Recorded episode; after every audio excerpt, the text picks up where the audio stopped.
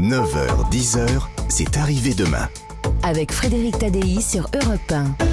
Bonjour Avril Bénard. Bonjour Frédéric Tadei. Vous sortez votre premier roman, il s'intitule À ceux qui ont tout perdu. Euh, il part d'une expérience que beaucoup d'entre nous ont faite en imagination. Hein, S'il y avait une guerre et si j'avais une heure pour faire mes bagages et quitter définitivement ma maison, qu'est-ce que j'emporterais? Dans votre roman, il y a une guerre ici, chez nous, on évacue les civils et vos personnages ont une heure pour se préparer.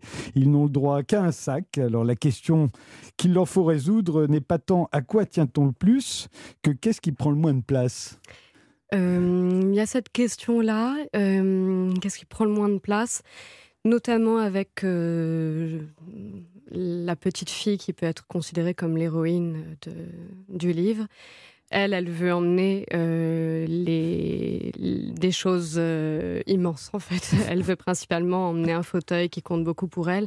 Donc il y a une, une des raisons euh, qui est vraiment liée à l'enfance et, et au fait de ne pas du tout être en lien avec la- la- le concret de cette situation d'urgence et, on d'horreur. On a tous vu des, des images euh, de l'Exode en 1940. C'est la dernière fois où les Français Mm. ont dû quitter leur, euh, leur habitation précipitamment et, et ils emportaient des fauteuils. hein. Ils emmenaient des fauteuils. euh, du moins quand ils avaient une voiture ou une camionnette. hein. Mais ou là, une les charrette. C'est ça. Mais là, les personnages euh, sont évacués dans des camions, donc il y a vraiment le- l'idée qu'il faut prendre le moins de place possible euh, et être euh, dans, dans l'idée de résumer sa vie. euh, Est-ce que ce roman, c'est le produit de l'invasion de l'Ukraine Parce que la guerre nous semblait loin. hein. Ces 30 dernières années, elle s'est dangereusement rapprochée depuis un Elle an. s'est dan- dangereusement rapprochée. Euh, c'est pas du tout le fruit de, de cette actualité-là. Je l'ai écrit avant.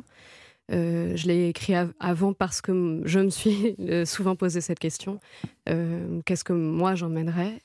Comment je comment je, je, je résumerais comme ça ma vie? Qu'est-ce qui compte réellement? Hum, et- mais là, ça résonne d'une façon très particulière parce qu'il sort maintenant et, donc là, on est vraiment dans le dans le, la véracité de cet exode. Vous dites que les gens nés comme vous dans les années 80 n'étaient pas du tout préparés à affronter un drame de ce type. Non, on ne l'est pas. euh, nous, c'est sûr. Moi, je suis née en 1986 et euh, nous, c'est les années 80, c'est les années dorées en fait, pour l'Occident en tout cas, pas, pas dans le monde en général. Plus les années 90, parce que là, il y a, le, le Oui, mur les- de Berlin est tombé. Oui, Euh, il n'y a plus de guerre froide. La, la, la fin des années 80, les années 90, euh, c'est ce, qui est dit dans le, dans le début du livre, c'est que c'était, c'était, tout était possible en fait. On pouvait tout. Il y avait un, un futur qui aujourd'hui est très bouché. Mais en même temps, par rapport à la génération de l'Exode en 1940, euh, euh, les gens comme vous ont un avantage considérable, et comme moi, hein, c'est la même chose. On a un téléphone et un ordinateur portable. Ce sont les deux premières choses qu'on pense à, à emporter, euh, parce qu'ils contiennent une bonne partie de notre existence, photos, vidéos, courriers, archives, agendas, même nos livres, nos films, Mm. nos disques sont, sont là-dedans. On pourrait même dire, puisque c'est le mot que vous employez, que ça résume notre existence. Oui, mais alors dans, ce, dans, le livre, euh, à chaque fois, je m'intéresse à, un habitant d'un immeuble.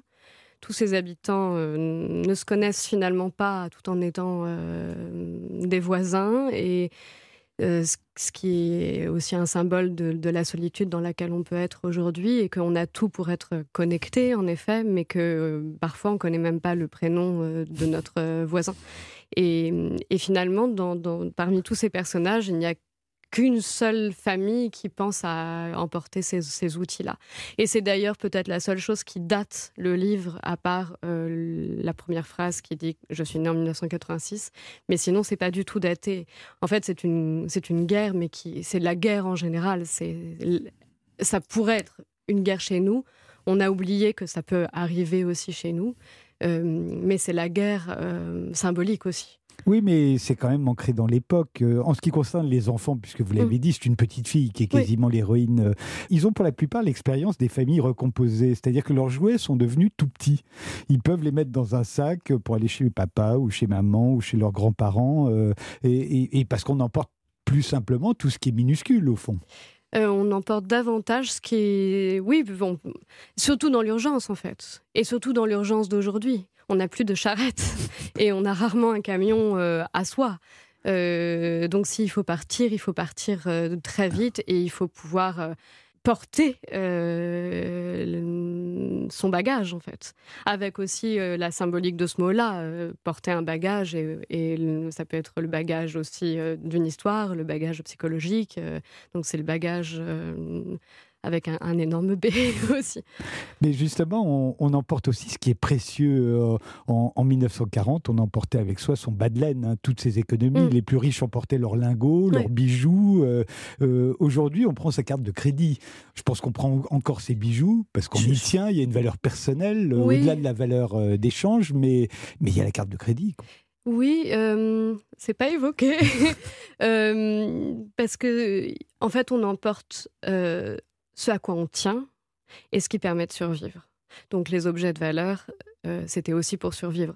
On y tient généralement, on tient à ses bijoux en tant que femme, c'est souvent quelque chose qui est passé de mère en fille, euh, de grand-mère en petite fille, mais on y tient, il y a une valeur sentimentale, mais ça veut aussi dire que c'est une monnaie d'échange. Euh, dans une guerre, la carte de crédit, je ne sais pas dans quelle mesure ça vaut encore quelque chose. C'est juste un morceau de plastique, en fait. Il y a les vêtements. Vos personnages sont attachés à certains vêtements. En 1940, pendant l'Exode, les Français emportaient leurs draps. C'est vrai que les draps, on se les transmettait à l'époque euh, de génération en génération. Hein. Mm. Ça faisait partie du trousseau, de la dot de mariage. Euh, aujourd'hui, on croule sous les vêtements. Le mm. textile n'a plus beaucoup de valeur, à part sentimentale. Oui le trousseau, il y avait, enfin les draps, c'était aussi parce qu'il y avait le, c'était fait à la main, euh, donc il y avait le temps euh, mis à les fabriquer. Et donc ce qu'on passait, c'était aussi ça, c'était la tendresse qu'il y avait de, famille en famille, de génération en génération. Euh, aujourd'hui, il n'y a plus ça non plus, on fabrique plus nos vêtements il y a quelque chose de très interchangeable. Euh, dans le livre, euh, c'est la maman euh, de la petite fille. donc la maman s'appelle Manon, la petite fille s'appelle Jeanne. Et, cette maman, elle tient énormément à un manteau, mais qui est un manteau ancien, qui s'appelle c'est un chimayo. c'est un manteau c'était euh, tissé, euh, d'inspiration amérindienne euh, à une époque où on s'est inspiré de, des choses amérindiennes pour en faire des vêtements qui étaient portables par les, les, Occidentaux. Et, mais elle y tient, elle y tient parce que c'est son, son homme et à qui il arrive quelque chose de terrible, qui lui a offert et qui lui a offert en se privant. Euh, qui a économisé pour l'acheter. Et donc c'est la préciosité de ça, c'est aussi que dans ce livre, il y a, beaucoup l'idée de tout ce qu'on a perdu de précieux qui n'est pas l'objet en tant que tel, qui, qui est le moment, le geste, le lien. Mais qui, peut être dans les objets, parce que hormis, dans les, ordinateurs et les téléphones, les, les objets ont-ils encore une âme, hein, au point qu'on ait du mal à s'en séparer. C'est le cas de ce manteau ça, mais parce pour cette femme, mais, euh, mais c'est vrai qu'on peut se poser la question pour nous tous, est-ce qu'il y a des objets qui, dont on aurait du mal à se séparer en tant qu'objet? bah, je pense que l'objet est toujours un support, en fait, à partir du moment où c'est pas l'interchangeable de, voilà, du monde jetable dans lequel on est euh, arrivé. Mais, euh, mais l'objet est, un support. Euh, on est, on est l'espèce la plus prédatrice, mais on est aussi l'espèce la plus fragile. Et on ne peut pas vivre sans objet. Je, me suis beaucoup posé la question euh, dans le rapport aussi, euh, le, contraste avec l'animal. L'animal n'a besoin de rien. On va parfois lui donner des besoins, euh, notamment avec les chiens, des manteaux, mais il n'a besoin de rien pour survivre. Nous, on a besoin de toute façon de quelque chose, même quand on est dans un aspect très d'asset. on va avoir besoin d'un outil, d'un verre, de, d'outils, en fait, euh, parce qu'on a cette fragilité-là. C'est justement la question, quels objets nous sont-ils vraiment encore utiles aujourd'hui? Parce qu'en 1940, pour y revenir constamment, il, y avait, il y avait le couteau suisse, il y avait la bouillotte quand il faisait froid, il y avait les chapeaux mm. qui restaient indispensables, il y avait le crucifix pour beaucoup, mais, mais aujourd'hui je pense le crucifix c'est intéressant parce que ça aussi c'est un support. Les, objets pieux, ce sont des supports de prière en fait. Euh, on peut prier sans rien, mais généralement on a besoin euh, d'un objet pour euh, comme support pour s'épauler peut-être aussi dans sa foi. Aujourd'hui, en fait, rien n'est jamais nécessaire, sauf, ce qui permet de survivre. Euh, donc aujourd'hui, là, le livre se situe dans un grand hiver. Donc on peut aussi faire un parallèle avec là, ce qui se passe en Ukraine, avec euh, le général hiver. Euh, l'hiver, l'hiver terrible de là-bas, je crois qu'il fait moins 21 la nuit. Hum, donc oui, avoir chaud, pouvoir boire éventuellement, pouvoir se défendre, pouvoir échanger, pouvoir troquer. Et après, il y a euh, ce qui paraît superflu, mais qui euh, me permet juste de donner du sens aussi euh, et de ne pas avoir l'impression de tout perdre en partant. Et puis il y a le problème des animaux domestiques dont on est devenu fou, hein, les chats et les chiens. Est-ce qu'on mm. peut les emporter avec soi? C'est très présent dans le livre. Il y, a deux chiens vraiment très présents. Il y a un des personnages qui s'appelle Paul et qui, lui, ne veut pas emmener son chien.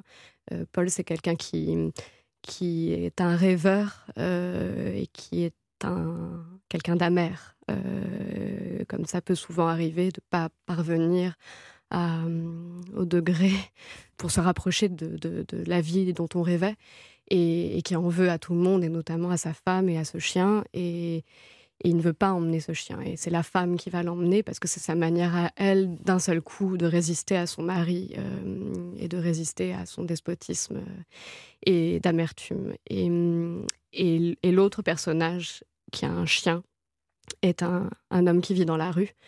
Et lui, il a un sac qui est son sac de nomade, en fait, parce qu'il il vit dehors, donc euh, c'est sa maison.